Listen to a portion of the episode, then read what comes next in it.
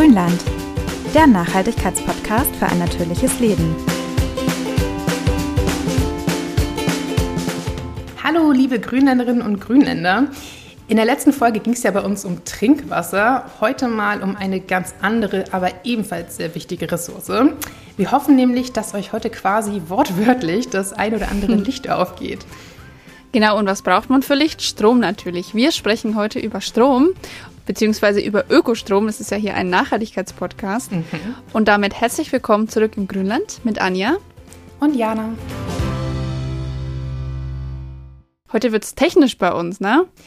Ja, ein bisschen, ja, aber nicht allzu schlimm. Nee, nicht so ich war schlimm. nämlich tatsächlich mal in Vorbereitung, nein, nicht nur deshalb, aber auch generell, äh, neulich bei meiner besten Freundin zu Besuch. Die ist nämlich Wirtschaftsingenieurin und arbeitet seit vielen Jahren schon für einen großen Stromnetzbetreiber.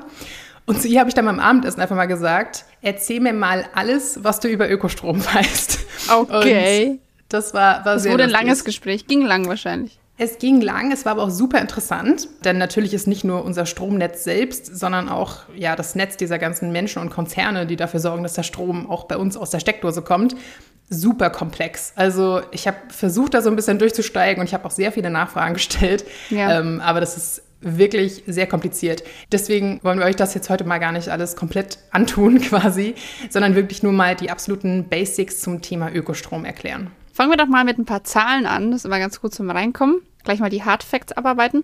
Bei einer Studie des Umweltbundesamtes von 2018 gaben schon 20 Prozent der Befragten an, dass sie aktuell Ökostrom beziehen. Und 40 mhm. Prozent der Verbraucher äh, nehmen den Kauf von Ökostrom als wichtigen Beitrag zur Energiewende wahr. Also selber Ökostrom zu beziehen ist so ein bisschen der, ja, deren Weg in die richtige Richtung sozusagen. Und mhm. immerhin knapp 70 Prozent der Deutschen ist eine gelingende Energiewende in Deutschland laut Umfrage wichtig. Wobei bei diesen Umfragen, finde ich, muss man immer aufpassen, weil wie schnell sagt man da einfach, das ist mir wichtig. Und im Alltag lebt man es dann nicht, ne? Genau, Aber immerhin. Die sagen, ich esse auch gar nicht so viel Zucker und ich gucke auch nicht ja. so viel Fernsehen. ja. Man sagt natürlich auch das, was die Leute hören wollen. Aber klar, ich finde, äh, ich glaube, so eine Tendenz kann man da schon ablesen. Ja. ja. Also auf jeden Fall ist die Tendenz grün, was Strom angeht. Mhm. Ja, das ist ja schon mal eine gute Sache grundsätzlich, dass die Leute immerhin bereit sind, es zu machen. Ich glaube, auch die Bereitschaft und das Interesse ist schon da. Vielen ist aber, denke ich, auch gar nicht so bewusst, dass die Linien sozusagen bei grünem Strom gar nicht so klar sind, wie man auf den ersten Blick vielleicht denken mag. Deshalb mal ein kleiner Exkurs in den Energiehandel und keine Sorge, es wird nicht allzu trocken. Man muss sich das so vorstellen. Strom wird ja natürlich immer gebraucht und auch immer erzeugt, mhm. aber die erzeugte Menge und der Verbrauch schwanken natürlich im Laufe des Tages.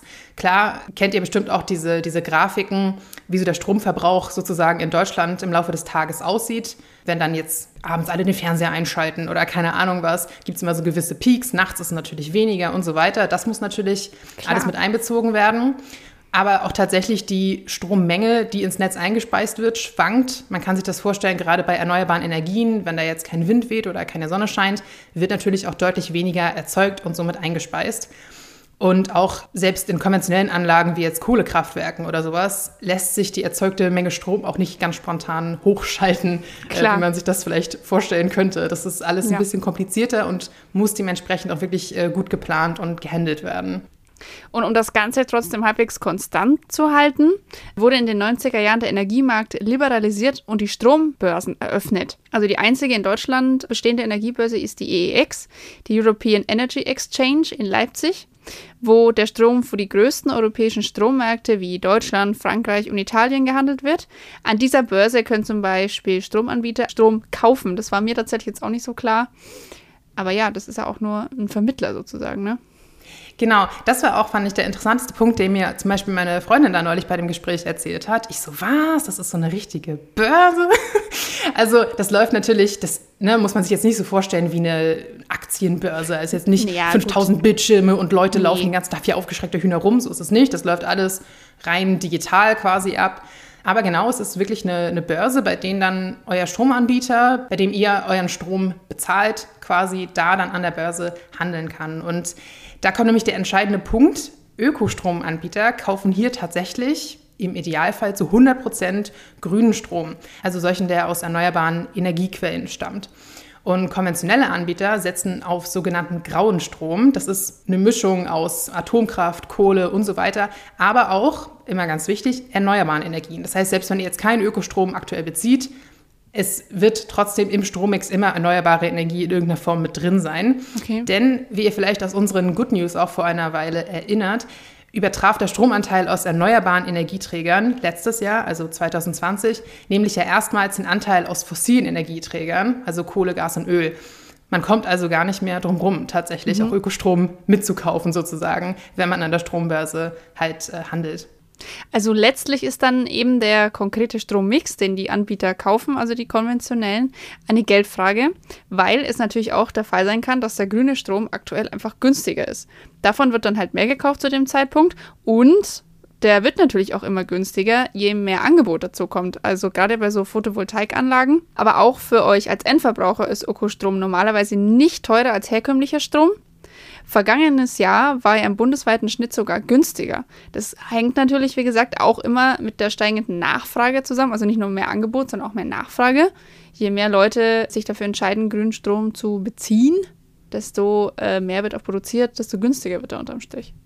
Strompreise sind ja aber generell natürlich auch sehr regional unterschiedlich. Das hat auch gar nicht mal dann so viel mit Ökostrom oder nicht Ökostrom zu tun. Ja, gut. Klar. Es kann einfach sein, da gibt es so viele verschiedene Dinge, die da zusammenkommen, die halt einen Strompreis bestimmen, dass das natürlich sein kann, dass ihr jetzt in Bayern einen ganz anderen Strompreis zahlt als in Schleswig-Holstein oder was auch immer. Also das kann man generell nicht sagen, aber im Schnitt, genau, ist es ja. äh, relativ konstant. Und es hat mich auch echt überrascht, muss ich sagen. Als ich, also als ich umgezogen bin, habe ich natürlich auch einen Ökostromanbieter mir gesucht und dachte auch so, ja, so, also das war wirklich gar nicht teurer als ein herkömmlicher nee. Anbieter. Das ist irgendwie immer so ein Argument, das man immer noch so hört, finde ich, das so rumgeistert. Aber tatsächlich stimmt das gar nicht. Um es aber auch nochmal ganz deutlich zu machen, welchen Stromanbieter ihr wählt, hat natürlich keinen Einfluss daraus, was tatsächlich aus euren Steckdosen kommt. Also wenn jetzt der Rest des Hauses bei einem konventionellen Stromanbieter ist und ihr Ökostrom bezieht, dann bekommt ihr nicht plötzlich anderen Strom ins Haus geliefert. Also so funktioniert das nicht. Ja. Ja. Es geht eher ja. darum, wenn ihr bei einem seriösen Ökostromanbieter seid, dass ihr nicht nur für mehr Nachfrage nach grünem Strom an der Strombörse sorgt, sondern halt auch diese Unternehmen unterstützt, die in den Ausbau erneuerbarer Energien investieren. Also sorgt ihr quasi indirekt dafür, dass unser CO2-Verbrauch gesenkt wird und zwar tatsächlich nicht unerheblich und einfach unsere gesamte Stromerzeugung nachhaltiger wird. Da müsst ihr aber dann auch unbedingt darauf achten, dass der Strom wirklich zu 100% aus erneuerbaren Energien kommt. Das erkennt ihr an Gütesiegeln wie OK Power und grüner Stromlabel. Außerdem sollte der Anbieter unbedingt unabhängig von großen Kohle- und Atomkonzernen sein und nur Ökostrom anbieten. Also keine Tochter eines konventionellen Stromanbieters sein, denn dann wird definitiv da wahrscheinlich ja Strom aus Atom und Kohle zugeführt. Das könnte passieren, aber natürlich unterstützt ihr auch generell einfach einen konventionellen Strom. Ja, ja konventionelle Stromquellen sozusagen. Das ja. sowieso. Genau, also soweit mal zu den Basics. Wir wollten aber noch ein bisschen tiefer in das Thema einsteigen und vor allem in die Fragen, wie zum Beispiel aus Wind und Sonne eigentlich Strom entsteht, wie so die Umweltbilanz unserer aktuellen ja, erneuerbaren Energiesysteme eigentlich aussieht, wie schnell wir rein hypothetisch auf 100% regenerative Energien umsteigen könnten und noch vieles mehr. Deswegen hat Anja mal genauer nachgefragt, und zwar bei Matthias Namgalis aus dem Bereich Projektentwicklung und Bau bei Procon. Das ist Deutschlands größte Energiegenossenschaft. Lieber Matthias, vielen Dank, dass du heute bei uns im Podcast bist. Ja, Starten wir doch gleich mal ganz allgemein.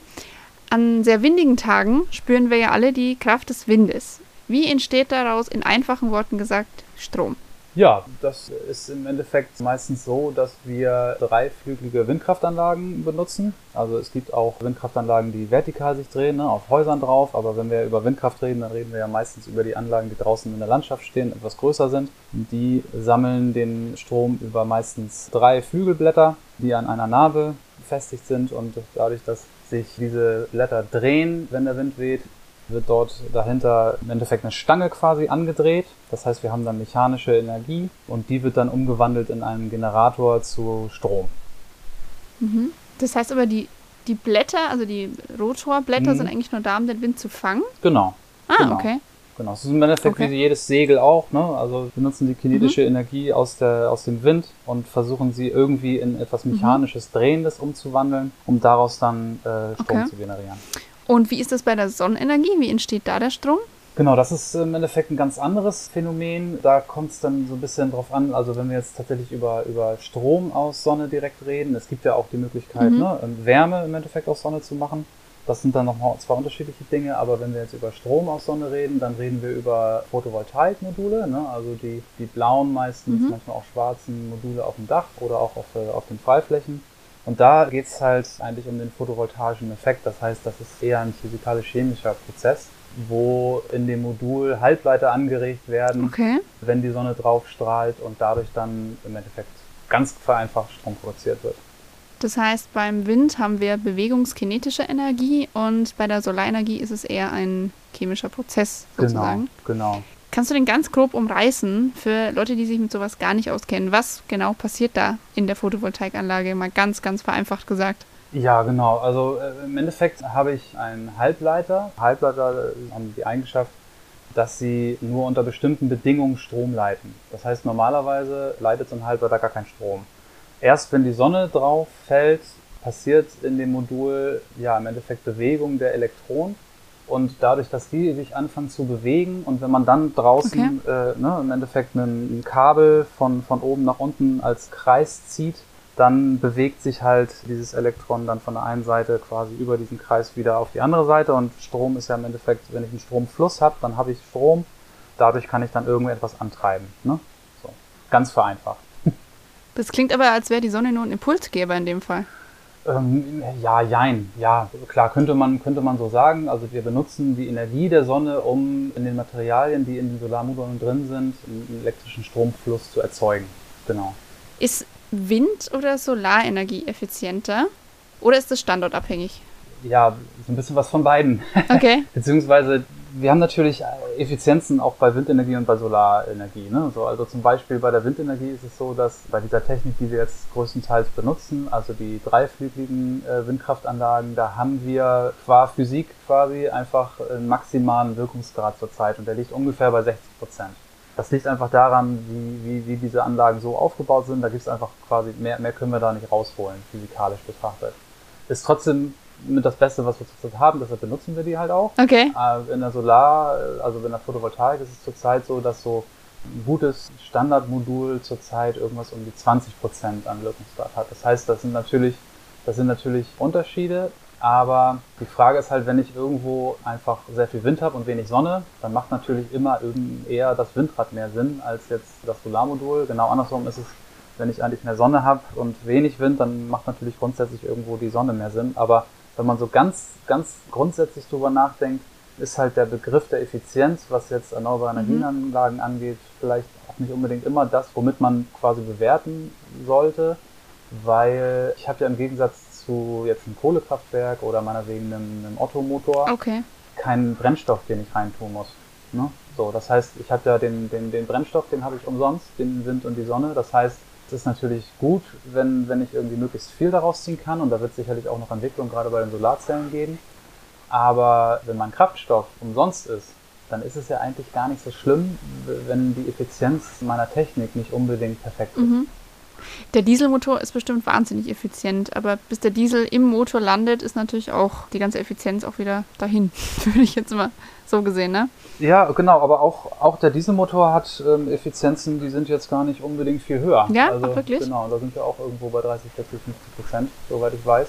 Ich bin jetzt kein Maschinenbauer. Das liegt definitiv auch nicht in Bereichen von 80, 90, was man sich vielleicht manchmal so vorstellt.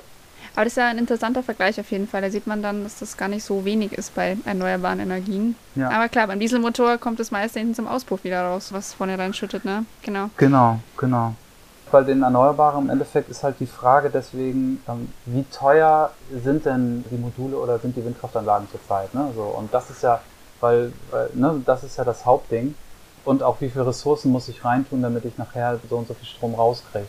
Ähm, wenn man jetzt sich zum Beispiel anguckt, wie schnell ein Solarmodul oder auch eine Windkraftanlage den Strom, den es gebraucht hat, um diese Produkte zu produzieren, Mhm. da sind wir beim Solarmodul bei uns so in den Breitengraden irgendwo bei ein bis zwei Mhm. Jahren. Das ist quasi einfach alles CO2-Vermeidung. Beim Windrad sind wir ungefähr bei einem Jahr. Also das Mhm. heißt, das geht sehr, sehr schnell. Also von der Richtung her, CO2-Optimierung, sind wir schon sehr effizient auch. Ja, auf jeden Fall. Wie ist denn die Umweltbilanz so in Bezug auf Herstellung und Entsorgung? Genau, das ist genau das, was ich gerade meinte. Also das ist quasi die, die, der Lifecycle.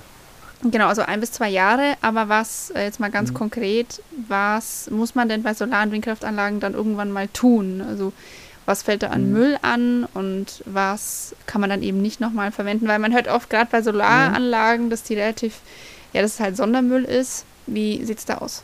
Bei Solarmodulen, da gibt es ja auch, das ist auch die letzten Jahre öfter mal dann durch die Medien gegangen, dass halt bestimmte Solarmodul-Technologien, da gibt es ja auch ganz viele verschiedene, umwelttechnisch nicht ganz so optimal sind. Ne? Da gibt es da so Cadmium äh, oder was auch immer in den Modulen teilweise. Und das ist auch definitiv nicht immer optimal, was man dann danach mit den Modulen machen kann. Aber es ist so, dass eigentlich jetzt gerade erst so langsam dieses ganze Thema des Recycling von Modulen eigentlich Fahrt aufnimmt, weil wir ja eigentlich erst so ab den 2000ern mit dem Erneuerbaren Energiengesetz, das ja 2000, 2001 kam, da kam ja erst so die große Welle an Solaranlagen bei uns im Land. Und dadurch, dass die eine Vergütung von 20 Jahren haben und meistens auch sogar eine Laufzeit von, äh, also beziehungsweise technisch auch locker 30 Jahre laufen können, wenn sie ordentlich gewartet sind, dann kommt jetzt so langsam erst die Zeit, wo wirklich ein größerer Teil von Solaranlagen dann auch ans Ende der Zeit kommt. Und das heißt, diese ganzen Recyclingmöglichkeiten, die es definitiv gibt, die ploppen jetzt erst so richtig auf.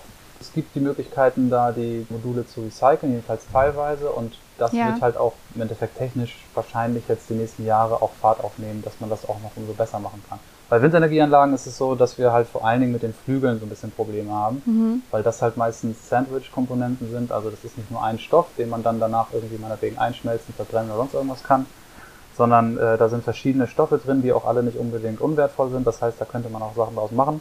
Und auch das nimmt jetzt gerade erst so richtig Fahrt auf, dass Unternehmen sich bilden, die halt versuchen, das dann auch wirklich zu verwerten. Ich finde, man vergisst das immer, dass ja die, die ja, fossilen Brennstoffe gibt es ja schon so lange und die Art, wie man daraus Energie gewinnt, das hat ja eine ganz andere Entwicklungsgeschichte. Ja, Das, wir sind ja noch total am Anfang, wo die Absolut. Leute das immer sehr verteufeln, aber Absolut. wir, es wurde ja noch nicht viel reingesteckt bisher. Ja. genau. Wie, wie sieht es denn aus mit der Stromspeicherung und mit dem Mhm. Leitungsausbau? Inwiefern lässt sich der Strom gut speichern, nicht so gut speichern? Naja, also ganz grundsätzlich lässt er sich natürlich relativ einfach speichern. Das kennen wir alle von äh, unserem Handy oder von Batterien. Das ist grundsätzlich möglich. Jetzt müssen wir natürlich, wenn wir über irgendwie die Energiewende reden und was wir nachher für Größenordnung brauchen, um gerade diesen fluktuierenden Strom aus Erneuerbaren zu speichern, natürlich über ganz andere Größenordnung reden, als jetzt mal hier und da eine kleine Batterie. Ne, das ist auch klar. Versucht man halt diese Batterietechnik weiter auszubauen. Da passiert ja auch gerade sehr, sehr viel. Oder geht man teilweise halt auch dazu über, eventuell Strom nicht Mhm. als Strom zu speichern, direkt in der Batterie, sondern vielleicht den Strom nochmal umzuwandeln in ein anderes Medium. Meistens äh, wird das heutzutage mit Power to X dann bezeichnet. Das heißt, ich mache zum Beispiel mit einem Elektrolyseur den Strom zu Wasserstoff. Ne, und den Wasserstoff, den kann ich ja im Endeffekt ewig lagern. Ne? Das ist einfach ein Gas, das ich meistens unter Druck irgendwo speichere. Und dann kann ich nachher, wenn ich dann irgendwann mal meinetwegen, wenn ich im Sommer zum Beispiel viel Strom über äh, Solar hatte, dann kann ich das einfach relativ lange dann in dieser Gasbuddel speichern und im Winter, wenn ich dann relativ wenig Sonne Okay. habe, halt äh, dieses Gas wieder nutzen, um daraus dann wieder Strom zu machen. Das hat aber auch seine, alles seine Vor- und Nachteile. Ne? Also bei Batterien haben wir natürlich auch einen Ressourcenverbrauch. Das wird ja immer wieder angemerkt. Bei der Wasserstoffgeschichte haben wir halt auch einfach das Problem von Wirkungsgraden. Ne? Also da kommen wir quasi an der Physik nicht vorbei. Wir haben schon mal knapp 30% Verlust in einem Elektrolyseur, der den Strom zu Wasserstoff macht. Und wenn wir das Ganze dann wieder zusammen erstmal noch speichern, Mhm. haben wir nochmal ein bisschen Prozentpunkte Verlust. Und wenn wir das dann wieder zurückwandeln Ja. zu Strom, dann haben wir auch da wieder Verluste. Und die sind so groß, dass zurzeit Okay. sich diese Technik halt auch noch nicht so richtig lohnt. Und die Frage ist auch, ob sich das jemals so richtig lohnt, vor allem wenn man grünen Mhm. Wasserstoff machen will. Also wirklich Wasserstoff aus, aus erneuerbaren Energien. Aber ist das dann auch im großen Stil möglich oder wäre das jetzt eher sowas, ich habe Mhm. die Solaranlagen auf meinem Dach, eher im kleinen Stil, oder Mhm. würden das die Stromanbieter sozusagen dann auch machen können? Das stelle ich, also jetzt rein von, von der Lagerung Mhm. her und so weiter, fallen da ja auch Kosten an. Klar. Also äh, das ist auf jeden Fall möglich, auch in den größeren Größenordnungen. Also erstens ist Okay. natürlich immer... Spannend. Ja, absolut. Das ist auch ein Thema, was zurzeit wirklich sehr Fahrt aufnimmt. Also wir haben einige sehr große Speicher, die in Planung sind. Da geht es dann wirklich schon um 100 Megawatt größere Batteriespeicher. Also um vielleicht um das mal in Relation zu setzen. Ein modernes Windrad gerade so mit 240 Meter Höhe, das hat meistens eine Nennleistung zurzeit von irgendwas um die 5 bis 6 Megawatt. Und das sind also schon richtig große ähm, Batteriespeicheranlagen. muss man sich auch nicht so vorstellen, als wäre das mhm. jetzt nur eine Batterie, sondern das sind dann wirklich ganz viele in Reihe geschaltet quasi. Und da gibt es auch ganz viele Ideen gerade, mhm. wie man zum Beispiel alte Batterien auch aus Autos einfach quasi Second Life-mäßig nochmal nutzt. Ach, E-Autos, ja super, okay. Genau. Das ist auch immer so ein Problem, ja. Genau, weil gerade auch in Autos habe ich natürlich irgendwie eine sehr hohe Anforderung auch an die Batterie. Ja. Und wenn die dann ne, ihre paar Jahre im, im E-Auto verbracht haben und die, die Anforderungen im Auto nicht mehr, nicht mehr genügen, dann kann ich die zusammenschalten in ein größeres Kraftwerk und kann da immer noch ganz gut was rausziehen, die weiter benutzen. Also da geht einiges gerade nach vorne. Und ich meine, der, der Heimspeicher für Photovoltaikanlagen ist im Endeffekt auch etwas, was gerade so langsam sich in die Richtung bewegt, dass sich das sogar finanziell die nächsten Jahre möglicherweise auch nochmal lohnen wird. Zurzeit ist das eher noch so ein bisschen was für Enthusiasten. was ja auch grundsätzlich richtig ist. Nur das kann sich dann nicht unbedingt jeder leisten, aber es wird auf jeden Fall sicherlich zeitnah so kommen, dass auch so ein Stromspeicher zusätzlich zur PV-Anlage halt einen Mehrwert haben wird, auch im Einfamilienhaus. Spannend. Würde aber bedeuten, wenn mehr Leute das nutzen, würde es auch mehr vorangehen, nehme ich an, oder? Absolut, genau. Das ist immer das ja. Ding, was die Leute vergessen. Wir hätten den, die Kostensenkung von Solar- und Windenergieanlagen, die wir die letzten 20 Jahre erlebt haben, ohne das EEG, also ohne das Erneuerbare Energiengesetz und die Förderung, die wir in Deutschland dafür gemacht haben, niemals so gesehen. Wir, wir haben wirklich ähm, extreme Kostenreduktion gehabt, dadurch, dass einfach ganz viel Nachfrage war und ganz viele Produzenten versucht haben, doch nochmal hier und da eine bessere Technik und da nochmal verbessern und so mhm. weiter. Also da ist eine ganz, ganz große, äh, ja. eine tolle Lernkurve zu sehen. Und das wird auch noch weitergehen und auch vor allen Dingen bei den Batterien natürlich. Ja, Habt ihr da auch in der Öffentlichkeit gemerkt, dass ihr besser dasteht mit diesem Gesetz? das ist natürlich die Frage, wie das andere sehen und wie wir das sehen. Ne? Wir sind ja sowieso die ganze Zeit mit diesem Thema befasst und insofern ist das für uns immer eh präsent. Mhm. Und die letzten Jahre waren natürlich nicht unbedingt immer so, dass wir gedacht haben, ja, die Politik versucht jetzt alles für uns. Ne? Ja. Also man hat das ja gesehen in der, in der Solarbranche. Anfang der 2010er sind eine Menge Arbeitsplätze verloren gegangen, weil wir hier Förderung geklappt haben und im mhm. Endeffekt so ein bisschen die PV verdrängt haben. Jetzt haben wir die letzten Jahre das so ein bisschen auch im Windbereich gesehen. Da sind auch eine Menge Arbeitsplätze verloren gegangen. Ne? Produzenten wie Senvion, die Anlagen hergestellt haben oder auch, ne, die sind verschwunden. Enercon hat auch so ein bisschen Probleme hier und da gehabt jetzt. Also so ein paar wirklich heimische Anlagenhersteller, mhm. die wir aufgebaut haben mit unserem Markt hier die haben wir mit der Politik, die die letzten Jahre passiert ist, denen haben wir nicht unbedingt geholfen. Und also ja, wir sehen mhm. jetzt so ein bisschen mehr natürlich Unterstützung grundsätzlich, aber bis jetzt hat sich das alles noch nicht so richtig in Realpolitik für uns irgendwie umgemünzt. Ne? Also da, da müsste noch eigentlich wesentlich mehr passieren. Also jetzt immer noch nicht, seit die Grünen relativ stark sind. Ja, die Grünen sind nur leider im Bund noch nicht relativ stark, sagen wir es mal so. Ne? Ja, okay. das kann sich ja eventuell zeitnah ändern. Das heißt, wie, wie sich die, die erneuerbaren Energien entwickeln, der Ökostrom, das hängt auch so ein bisschen von den Wahlen offensichtlich wieder ab. Ne? Das ist alles irgendwie ja, verbandelt. Ja, leider ja, muss man sagen, ne? weil wir sind ja. zwar durch die letzten 20 Jahre und durch das Erneuerbare Energiengesetz sehr weit gekommen, ne? was, was den Ausbau Erneuerbarer angeht, gerade in Deutschland, definitiv. Sogar so weit, dass wir jetzt ne, äh, sich so eine Solaranlage für ein Einfamilienhaus eigentlich meistens lohnt. Ne? Das heißt, man kann den Strom auf dem eigenen Dach günstiger produzieren, als wenn man den Strom für 30 Cent oder sowas aus dem Netz kauft.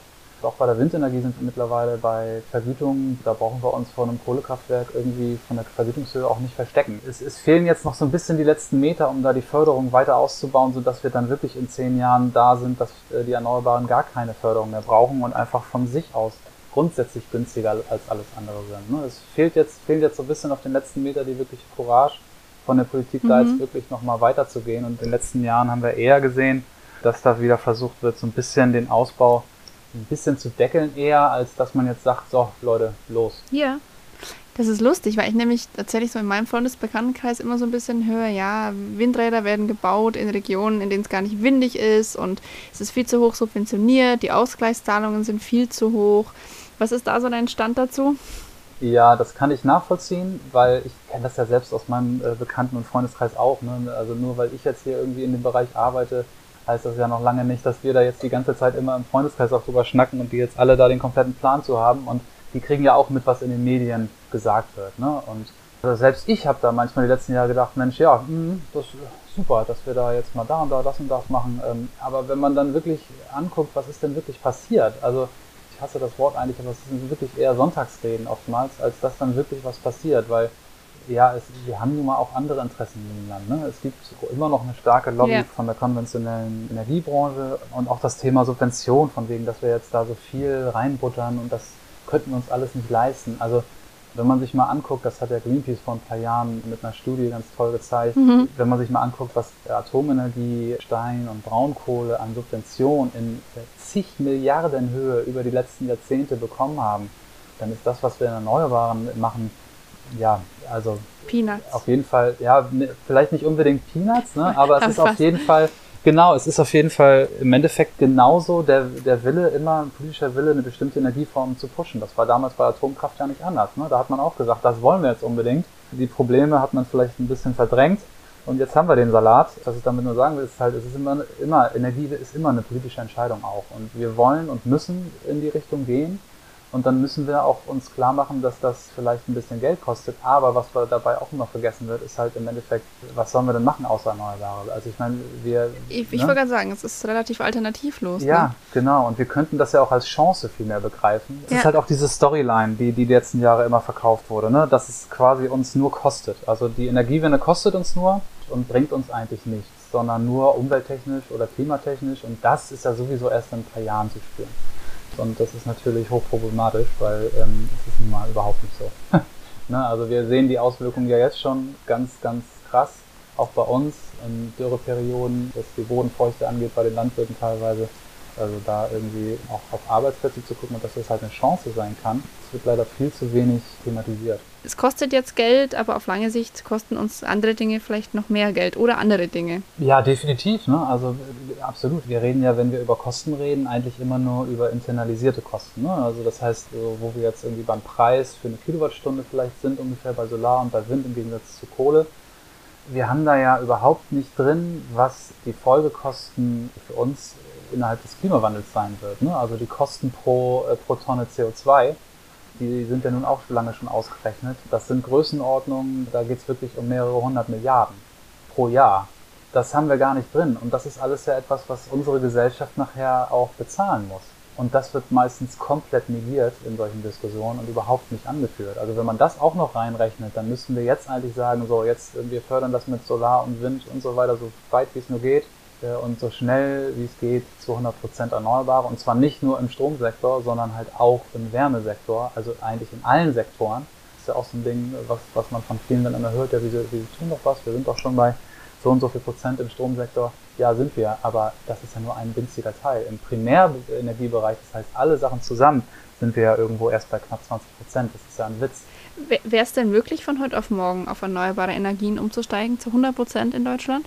Ja, also absolut berechtigte Frage. Ähm, Gibt es aber eigentlich mittlerweile halt auch genug Studien dazu, die sagen, von heute auf morgen natürlich nicht. Ne? So, das geht nie, schon gar nicht bei der Umstellung von so einem gigantischen System wie dem Energiesektor oder auch dem Mobilitätssektor.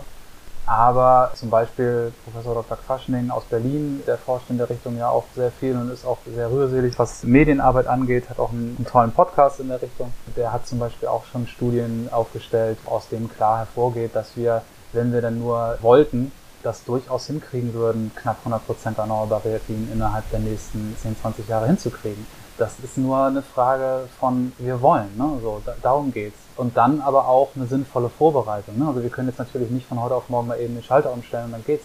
Ist ja auch die Frage, wo kommen zum Beispiel die Fachkräfte her? Ne? Also da, da geht's ja auch darum. Also wenn man in den großen, großen Maßstäben denkt, wo wir eigentlich denken müssten, muss man auch drüber nachdenken, ja, wir müssten doch jetzt längst oder hätten längst anfangen müssen, viel mehr Fachkräfte auszubilden, um in der Richtung überhaupt nachher Leute zu haben, die das auch umsetzen können. Ne? Das ist ja, da fängt's ja an.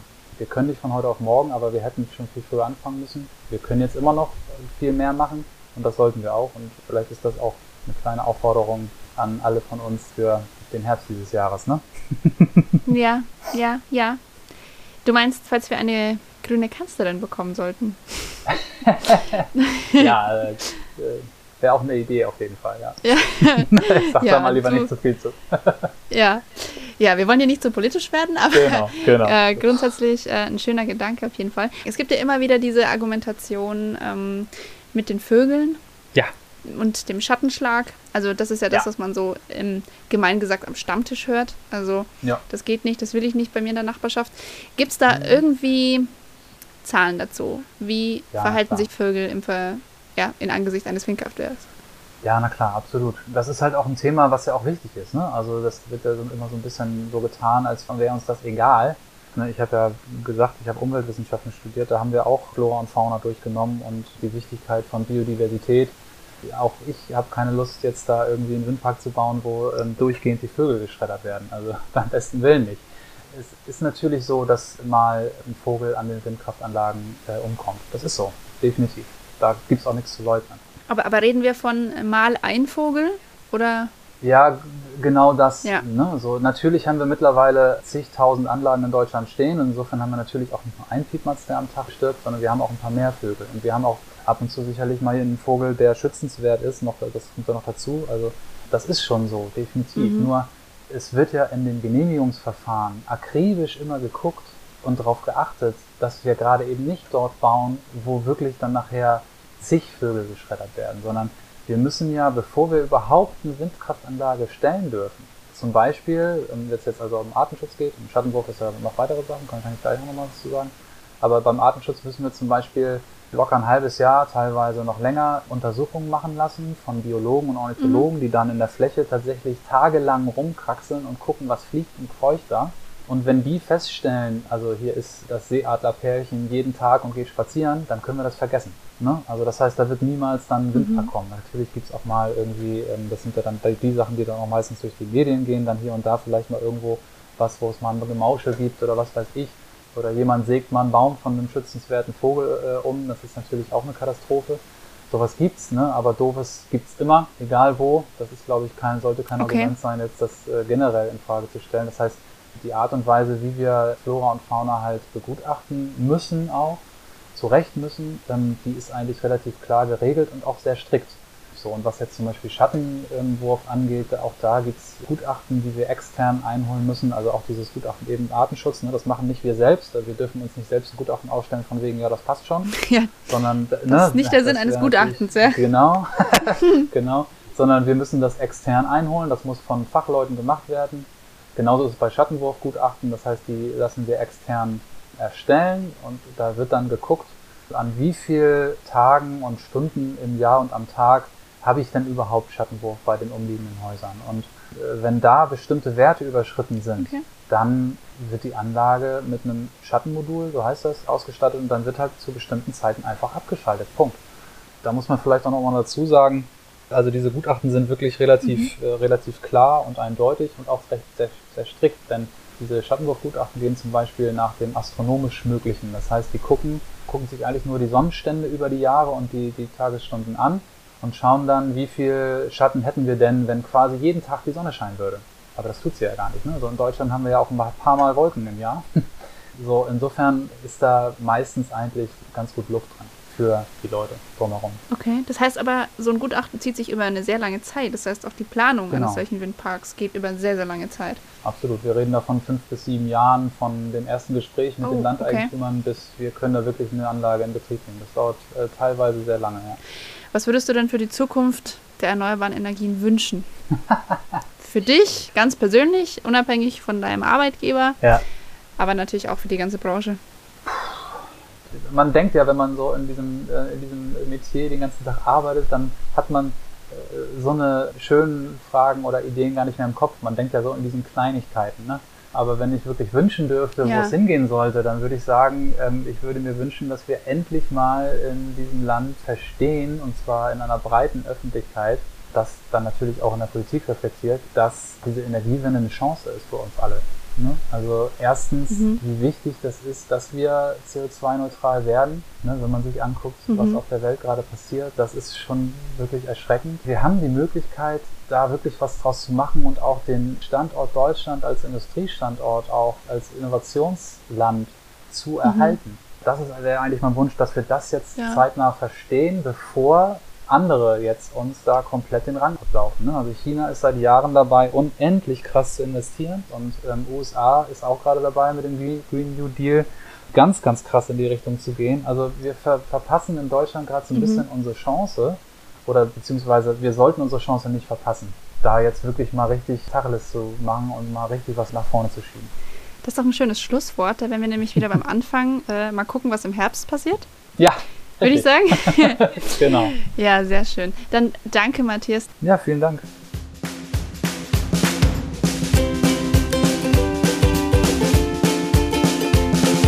Und jetzt seid ihr gefragt. Ihr setzt euch für Nachhaltigkeit ein, ihr baut Gemüse im Gemeindegarten an oder habt einen Veggie-Tag in der Firmenkantine durchgesetzt, dann bewerbt euch jetzt für den Female Conscious Award. Von Mitte September bis Mitte Oktober dreht sich bei MySelf alles um das Thema Nachhaltigkeit. Im Heft, auf Instagram, auf myself.de sowie bei digitalen Panels mit Greenfluencern und Expertinnen. Höhepunkt ist der Myself Female Conscious Award, präsentiert von Naturkosmetik-Pionier Dr. Hauschka. Bewerbt euch bis zum 13.07. für den Female Conscious Award. Die Gewinnerin wird nicht nur in der Myself Nachhaltigkeitsausgabe vorgestellt, sondern auch beim großen Female Conscious Event ausgezeichnet, inklusive Anreise nach München, Hotelübernachtung und großem Überraschungspaket von Dr. Hauschka. Alle Infos unter myself.de slash female-award. Ja, vielen Dank auch nochmal von mir, Matthias, für die vielen spannenden Infos. Und ja, dass das Thema wirklich aktuell ist, hat nicht nur damit zu tun, dass wir es äh, heute mal im Podcast behandeln. Zum Beispiel hat auch die Internationale Energieagentur vor kurzem bestätigt, dass klimaneutrale Energie aktuell tatsächlich die größte Herausforderung der Menschheit ist. Also um das berühmte 1,5 Grad Ziel noch halbwegs zu erreichen, mhm. muss sich halt vor allem die Art und Weise, wie wir Strom und Wärme erzeugen, drastisch verändern. Und zwar nicht nur im Privaten, sondern vor allem natürlich in der Industrie. Aber dieser gesamte Bereich verursacht heute weltweit rund drei Viertel aller schädlichen Treibhausgasemissionen. Also CO2 vor allem lässt grüßen. Ja. Und äh, da muss sich halt tatsächlich sehr viel ändern. Das ist auch spannend, weil ich habe vor einiger Zeit auch mal einen Artikel gelesen darüber, dass den höchsten, also die schlimmste Energiebilanz hat einfach bei uns in Deutschland in den Haushalten tatsächlich das Warmwasser. Mhm. Also wenn du einfach sagst, eine Badewanne voll, genau. hat einfach die Klimabilanz aus der Hölle. Das ist einem immer nicht so klar, weil da geht es nicht ums Wasser, da geht es um den Strom, den man dafür braucht, um das Wasser zu erhitzen. Strom und ähm, Heizung, genau. Strom und Heizung, genau. Und ja, nochmal zu dieser Internationalen Energieagentur. Wie diese Veränderung aussehen könnte, hat diese Agentur sich recht genau überlegt und die Zeit hat das in einem Artikel zusammengefasst. Den packen wir euch mal in die Show Notes, ist echt spannend zu lesen. Mhm. Aber Spoiler Alert an der Stelle: Der wichtigste Baustein im Bericht ist die Umstellung von fossilen auf erneuerbaren Energien. Dim, dim, dim, hätte man sich denken können. Wer hätte es gedacht? Gut, das äh, ist selbsterklärend. Ähm, und vor allem Industrienationen wie Deutschland müssen da halt ihre Energiewirtschaft noch schneller umstellen und auch ja, jetzt nicht wieder Ziele bis 2045 setzen, damit dann auch andere Länder bei der Energiewende Unterstützung haben von den Großen. Also genau. da sind wir ein bisschen in der Verantwortung. Das ist nun mal so, wenn man eine große Wirtschaftsnation ist, dann trägt man auch mehr Verantwortung als die Kleinen oder ja, man muss ja leider sagen, die Armen in dem Fall tatsächlich zum großen Teil. Ich meine, wir sind halt auch die schlimmsten Verschmutzer und Verursacher. Ja, genau. Dementsprechend stehen wir halt auch stärker in der Verantwortung. Industrienation, ne? Hört man schon. Man hört es im Namen. genau, aber das Ganze kann tatsächlich natürlich mit euch anfangen. Also setzt euch doch am Wochenende einfach mal ein paar Minuten hin. Es dauert wirklich nicht lange. Sucht euch einen passenden Ökostromanbieter raus und genauso wichtig, sprecht über das Thema im Freundeskreis, in der Familie, im Sportverein, auf der Arbeit. Das ist wirklich ein sehr einfacher Weg, einen großen Beitrag für unsere Erde zu leisten. Oh, und übrigens, falls ihr euch fragt, wie langlebig Windkraftanlagen zum Beispiel sind, googelt doch mal Windkraftanlage Syrup.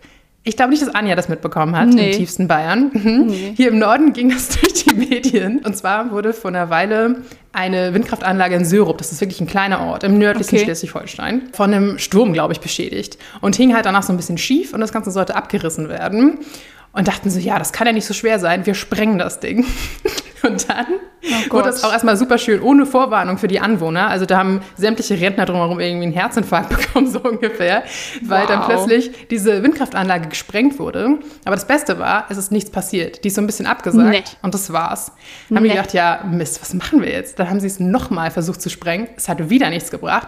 Dann haben sie versucht, oh das irgendwie mit Stahlseilen und riesigen Gerätschaften umzureißen Dann sind die Stahlseile gerissen und diese Was? Windkraftanlage stand immer noch wie eine Eins. Und dann das Beste, während die Menschen sich noch überlegt haben, was machen wir jetzt mit diesem Ding, kam einfach der nächste norddeutsche Sturm und hat das Ding umgerissen. Und dann Nee. hatte sich das Thema erledigt. Doch.